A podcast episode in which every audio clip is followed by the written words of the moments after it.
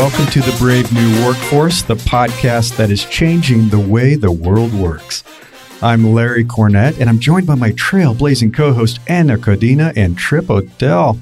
Anna, how are you? How today? long have you been working on that intro? You sound so cool. What is I know, that? I've been doing a lot of media training recently, so it's like I'm working on my radio voice. Yeah. Well, What? Larry, That's Larry, amazing. Larry has been talking about our guest this week for a very long time. Probably a year, and yeah, and so yeah. he's Anna. He's classed it up this week. He's definitely more put together. He's got his hair combed. I know. Uh, yeah, he's got the mic. First time He's- ever. Looks really. Yeah, he's got. He's on point this week, which is good because he was finally. out of pocket all last week. So he owes Yeah, us. Sorry about that. Sorry Yeah. about that. yeah, too cool for school over here. Yeah. Le- Hey, leaving I'm us back. peasants I'm to our own devices. Yeah. Speaking of devices, Ooh, ooh, speaking of. So, yeah, listeners, our dear listeners, we have a brilliant guest on our show today. So, let me dive into a little bit more about who she is. Dr. Julie Albright is a digital sociologist who researches the intersection of society, behavior, and technology. She's currently a lecturer in the departments of applied psychology and engineering at the University of Southern California. Love that. California girl. She's a prolific keynote speaker, highly sought after for conferences, events, television, radio, podcasts. I tried to go through the whole list and I would list some of those appearances, but we would be spending the rest of the show talking about those because it's a lot. Um, I highly recommend reading her book. So it's called Left to Their Own Devices How Digital Natives Are Reshaping the American Dream. So if you want to understand the impact of the transformation that we're all experiencing, how we got here, and what it means for our society and future, go check it out. You can download it on Amazon, get it on your Kindle, be part of the future. I'm so happy that she agreed to come on our show. Julie, welcome. Thank you so much for having me. Great to be here. So let's start with the primary thesis of the book, this concept of untethering. Could you explain more about what that means for the audience? Yeah. Well, I've been at USC for a while. I teach there. I lived there with the students. I was a faculty in residence for a number of years uh, and started noticing some trends there where the students were experiencing very high levels of things like anxiety and depression and e- honestly the highest rates in 30 years across the country, not just at USC, amongst college students. It's really becoming kind of a, a health crisis, if you will. And, and I, in addition to having too many degrees in sociology, I also have a master's and PhD in counseling. So it, it just alarmed me. And I thought to myself, I'm also changing kind of uh, looking at it as in a systems um, perspective, an individual within the family, within the culture, within the nation, ecosystem, etc. So I thought to myself, you know, things don't happen in a vacuum. What changed? What's driving this? What's causing these behaviors? And how do we kind of get back on the course, on the path to happiness again? So I started reading a number of studies, and, and I think I would say my forte is bringing together disparate things. I'm kind of a creative thinker, and, and I started reading studies ranging from communications, uh, neuropsychiatry, psychology, sociology, you know, business across the board, uh, looking at um, you know the ecosystem and nature and things like that, and started realizing that compared to their forefathers, their parents, their grandparents, let's say, young people today aren't doing many of the things that they did. Example: uh, getting married, buying a home, uh, buying a car, having kids, going to school uh, joining a political party or joining clubs like the local Rotary or golf clubs or you know whatever kind of thing that might be, going to church. So, in other words, unhooking from all of these things. Well, putting on my sociology hat, so one of the earliest studies that we looked at uh, was by Durkheim, and it talked about that very thing. Although it was done a long time ago, it still addressed this issue that those that are more firmly woven into the social fabric are actually psychologically and physically healthier than those aren't. Now, he was looking at church, but if you look at these, what sociologists call these social structures, the family, the church, these clubs, all these little things, you got young people unhooking from all of them and at the same time hyper attached to digital technologies, to social media, to Instagram, etc. It's almost like building your house on sand. So, this constellation of behavioral change combined with, with attached to digital technologies at the hip, uh, I call this coming untethered. And it has vast implications for every aspect of society from our political processes to our families to the workplace. And so I've been talking to a lot of folks about that, what this means, and exploring that. And these trends were largely these uh, sort of leading edge millennials, if you will, kind of hipster, you know, moment. But given COVID now, everything's fast forwarded. This digital transformation of everybody, where now we're all kind of living untethered in some manner or fashion.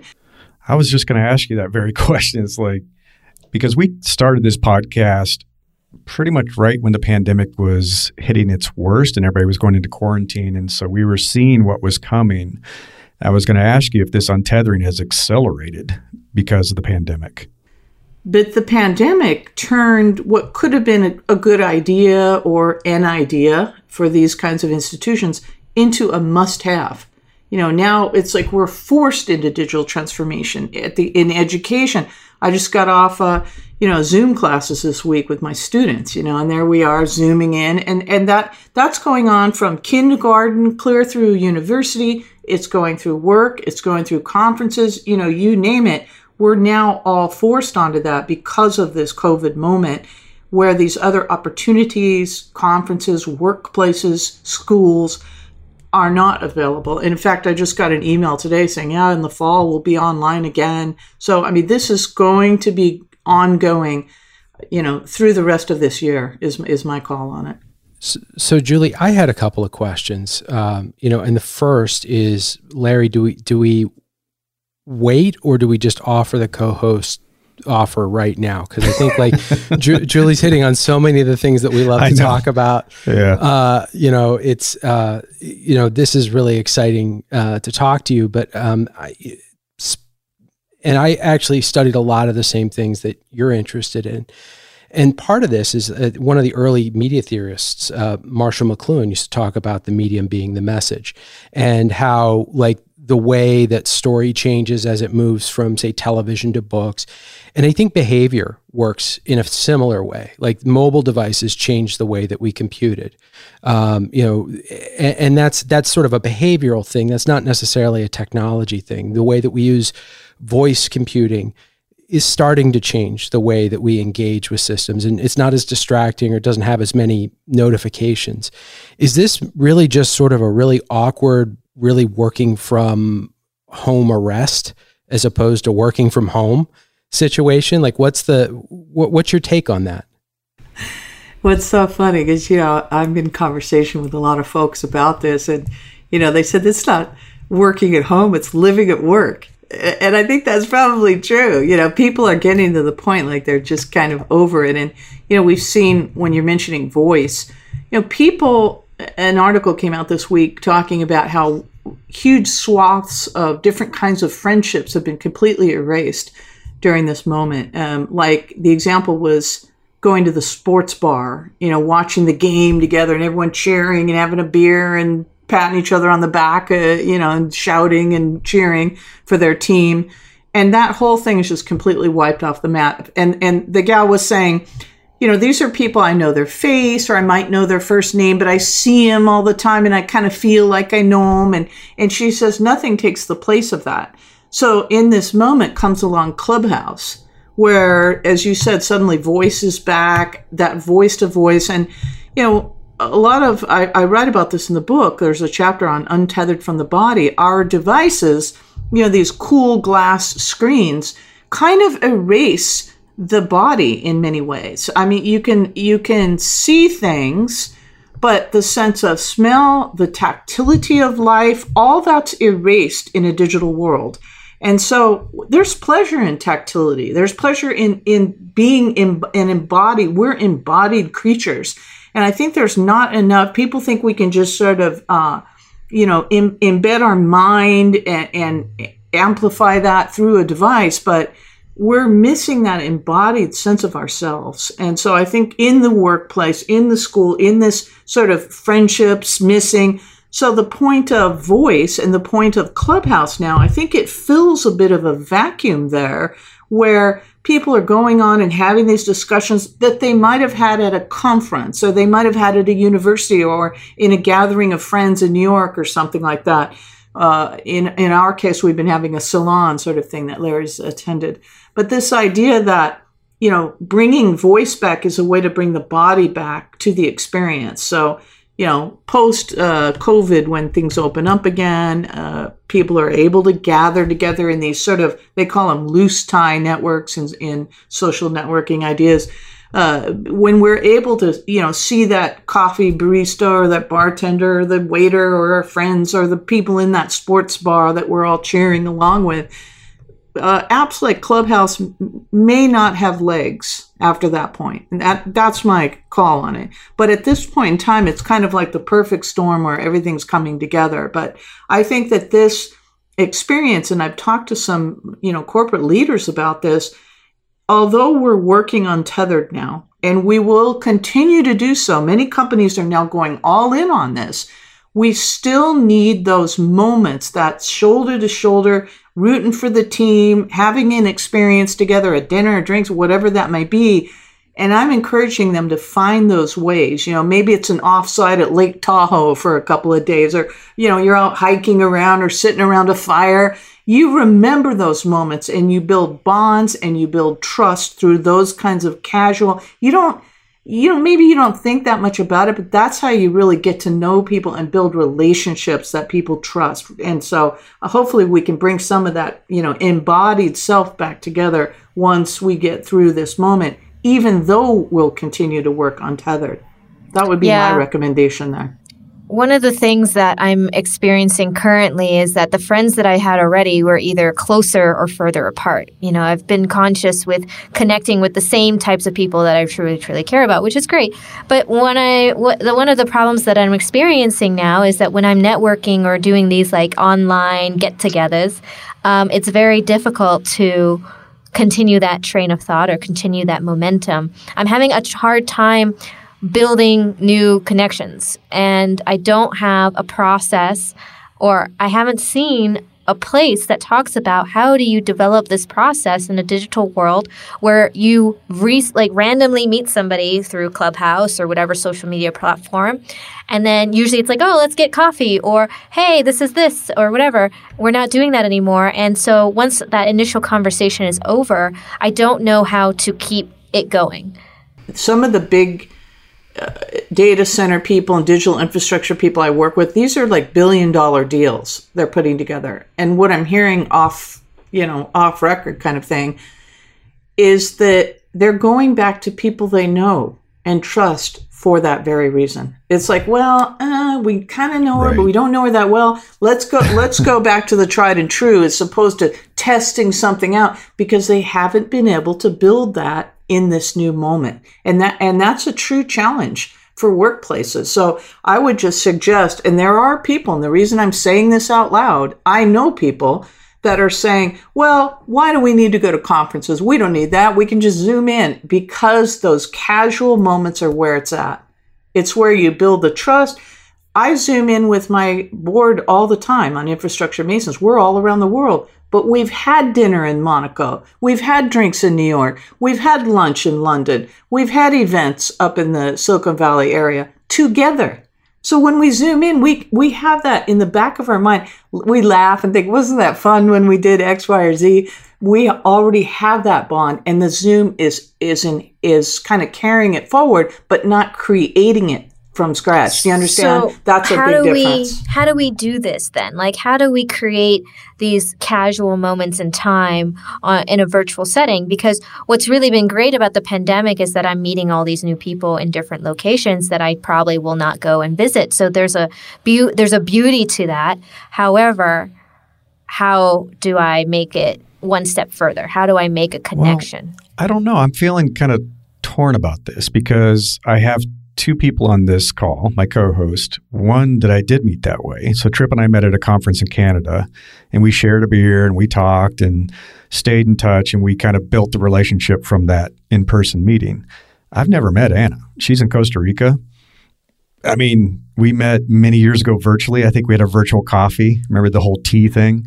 So it's like we've never actually met, and yet we've built this strong relationship. And I'm trying to, to your point, Anna, understand how was that possible? And I think video made a huge difference. So I think the video chat helped. I think it did take longer with Anna because I think we knew each other on and off for a year or more through this community, this entrepreneur community. Yeah, So it did take social media because we were following each other on social media. But Yeah. I think what really accelerated our relationship was through joining your uh, your community, and then I was seeing you every week. You remember? Yeah, So that's that's, right. the Yeah. key. Um, but you know, when you're just meeting somebody randomly, like we knew each other for three years before we even. Probably, yeah. Yeah. It took so longer. It took, it took three years for me to hey, I'm the- slow. even- Yeah, I take a long time to, to warm get up. into your little circle there, your inner circle.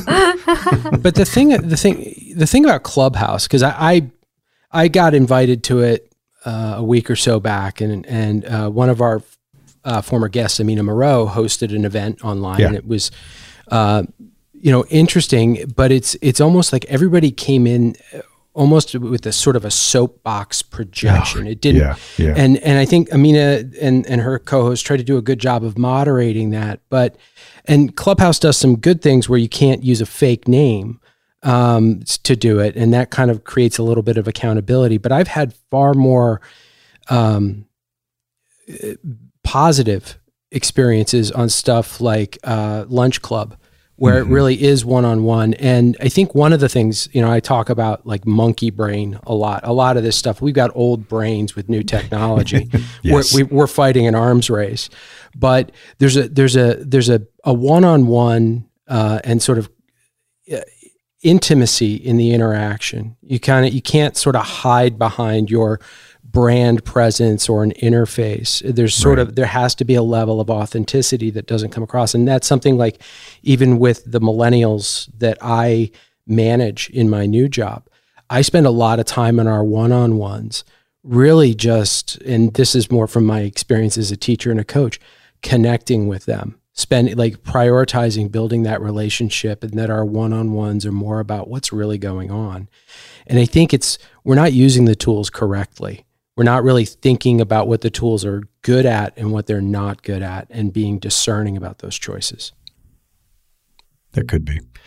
I mean, I think there's some positive stuff, and I wanted to touch on this too from your book, Julie, which I liked a lot because I've I've experienced this, and one was the global citizenship, which is I would say even though I was in Silicon Valley and I had teams all over the world, and I spent a lot of time in China and India and all that. I don't think the global citizenship kicked in until I built this virtual network of folks like Anna. I have friends in London and in Scotland. I have friends all over the world. And it really made me aware of the local issues they're facing. And them, they'll message me. They're like, "Are you guys doing okay in the U.S.?" you know, they care and they're worried. And we all have realized we're a global community of human beings beyond the flag that flies in our country. And so I, I love that you were talking about that sense of global community and, and citizenship and uh, journalism, which I think is amazing. My news comes through Twitter because it's like people on the ground. So I wonder, do you see, and I think you do, kind of a positive side where this could go? That's a really nice outcome. Well, I think that's a really interesting um, thing that's happening. You're talking about, uh, particularly millennials, are the most likely cohort to see themselves as citizens of the world and the most likely cohort to have a passport, which I think is interesting. Uh, and there is this idea of you know living these adventurous lives, and I talk a lot about that, and working remotely, and and a lot of them are starting to do that. About forty eight percent of millennials are freelancing, which can cut them loose from that workplace in a sense, uh, and experiencing other cultures, having friends around the world. I mean, these technologies. I end the book talking about Wafa, this beautiful, uh, shining face I saw in, in Paris. She and I had lunch together, and she was just beaming. Her face just had this glow of joy and, and, and kindness. And I just can't say how beautiful this young woman was. Young Muslim engineer from Algeria. She lives in the hottest place in the world. And she's like, you know, come visit me in the de- red sand deserts. I'll be Yeah, waiting for you. And I'm like, oh my god, like you know. So, but she she said to me just a couple days ago on Facebook. She said, I had a dream that you came and visited me in Algeria, and I showed you the Oh, wow. desert, and and you know, and she was telling me how they come out at night and you know build a fire and they sing and they hang out as a family and they cook and it, you know i was just imagining a, a world that i mean imagine this was you know 1952 or 1932 like you know somebody like me coming from newport beach california imagining a life with this woman like she literally is on the other side of the world you know with another life and another story and way of living in the middle of the hottest place in the world. Wow. And yet she can Right. say i had a dream about you last night julie that you're visiting me. And i'm like oh my god i'm sending her kisses and i mean it's just incredible to think Yeah. you know it's it's you you almost take it for granted but if you really step back and think about that that is a small miracle in my mind that It alone i is. see a guy on tiktok who is in an african tribe who's TikToking, showing, "Hey, here's what we're eating for lunch. Here's my dad. This is what I we do." And they're and they're Yeah. in like tribal outfits with the hair locked, like, oh my god! And I'm getting this little glint. And there's another kid that's in the Amazon rainforest showing he's got this monkey, and they run around, and it's a da- it- you're like, and, he, and he's TikToking it. This is a Yeah. miracle. Yeah. It It is. truly is. I mean, and and we might go, oh, there's a guy. Okay, let me swipe and look at the next one. Oh, here's somebody dancing in Beverly Hills. Like, you know, but if you slow down and think about that and the ability to see, I think it can build empathy. I can think it can. Mhm. There's nothing stronger than putting a face. Like, for example, things like Yes. prejudice. The people that are most prejudiced are those that don't know anybody that's, you know, fill in the blank. We're now able to reach out and see and see lives. It's not some story about here's me telling my story Right. on the TikTok or on social media and and you're seeing it yourself with your own eyes. It's kind of unbelievable, you know? So, and I think that, I mean, it's, I think it goes beyond sort of nationalism. I think there's also sort of regionalism. There's a sort of a destruction of regionalism. Because um, when I was in my 20s, I, I went and I was in the volunteers on a reservation and I lived, uh, I, co- I was living in a, in a, in a volunteer house with five other guys as part of a 20 person volunteer community. And those, those are among the best friends in my life. I think people have these other, uh, sort of transformative. Larry spent time in the military and and went through you know boot camp and all that kind of stuff. All that and fun stuff. all that fun stuff. I, but there's these sort of uh, crucible moments or sort of rites of passage um, that people are they're going out and they're almost finding their tribe. I, I saw this trend in Europe where people are renting these big houses to sort of be in lockdown together. Uh, Right, You know, and and and I think there's elements for that. But I wonder how much of this is a a reaction or or sort of like a, a return. So we went way out where we're in these cookie cutter McMansion houses that came up in the 80s and 90s. A lot of things changed in the 70s. I remember growing up, a lot of moms stayed home, and then there was a big move for women into the workplace, and you had two income families and neighborhoods. When I was a kid, there were kids all over the place, and everybody knew whose moms were whom, and and there's good change that came out of that, but there's things that you you lost that sense of neighborhood community. You didn't see the block Yeah, parties true. and those sorts of things. So how much of of this is sort of pendular, and how much do you think is permanent in these changes? It's a good question. Uh, I I'm thinking a lot about cities. Uh, this week we're recording a podcast about the bursting urban bubble, and that's part of the trend of untethering. We saw this uh, movement towards cities, and particularly in this pandemic moment, we're seeing an outflow from cities. You know, going on from New York to Paris to Barcelona. It's not just here in the U.S. because of COVID and it's really transforming. I think it's the combination of that plus the lockdown. It's giving us a moment to reflect that maybe in our busy lives we wouldn't have had time, or we're running around. You know, this this quiet hours and hours of quiet time when you you don't have all the stimulus coming in of, of moving about in a city and seeing mm-hmm. people and hanging out and going places and you know music or food or whatever you're doing. So people are stepping back and some are starting to sort of reimagine what what life could be like. And there are people now that are setting off on a journey to reimagine the city to your question uh, Neom, I guess, uh, northern Saudi Arabia. There's others. The guy from Jet.com that was at Walmart doing their online sales is stepping away to redesign society. So bubbling up, there's these ideas. And, you know, in part enabled by digital technologies, particularly in my mind, as we go forward, things like uh, Elon Musk's Starlink. It really does unhook you from place in a sense right. to say, well, let me go live out in XYZ because I can still connect and do my work and things like that. So it's going to enable some of these things. But we had an interesting conversation about this, and I'm going to keep having these conversations um, about you know AI and future cities and what this all means, combining our humanity with you know artificial intelligence and and city infrastructure.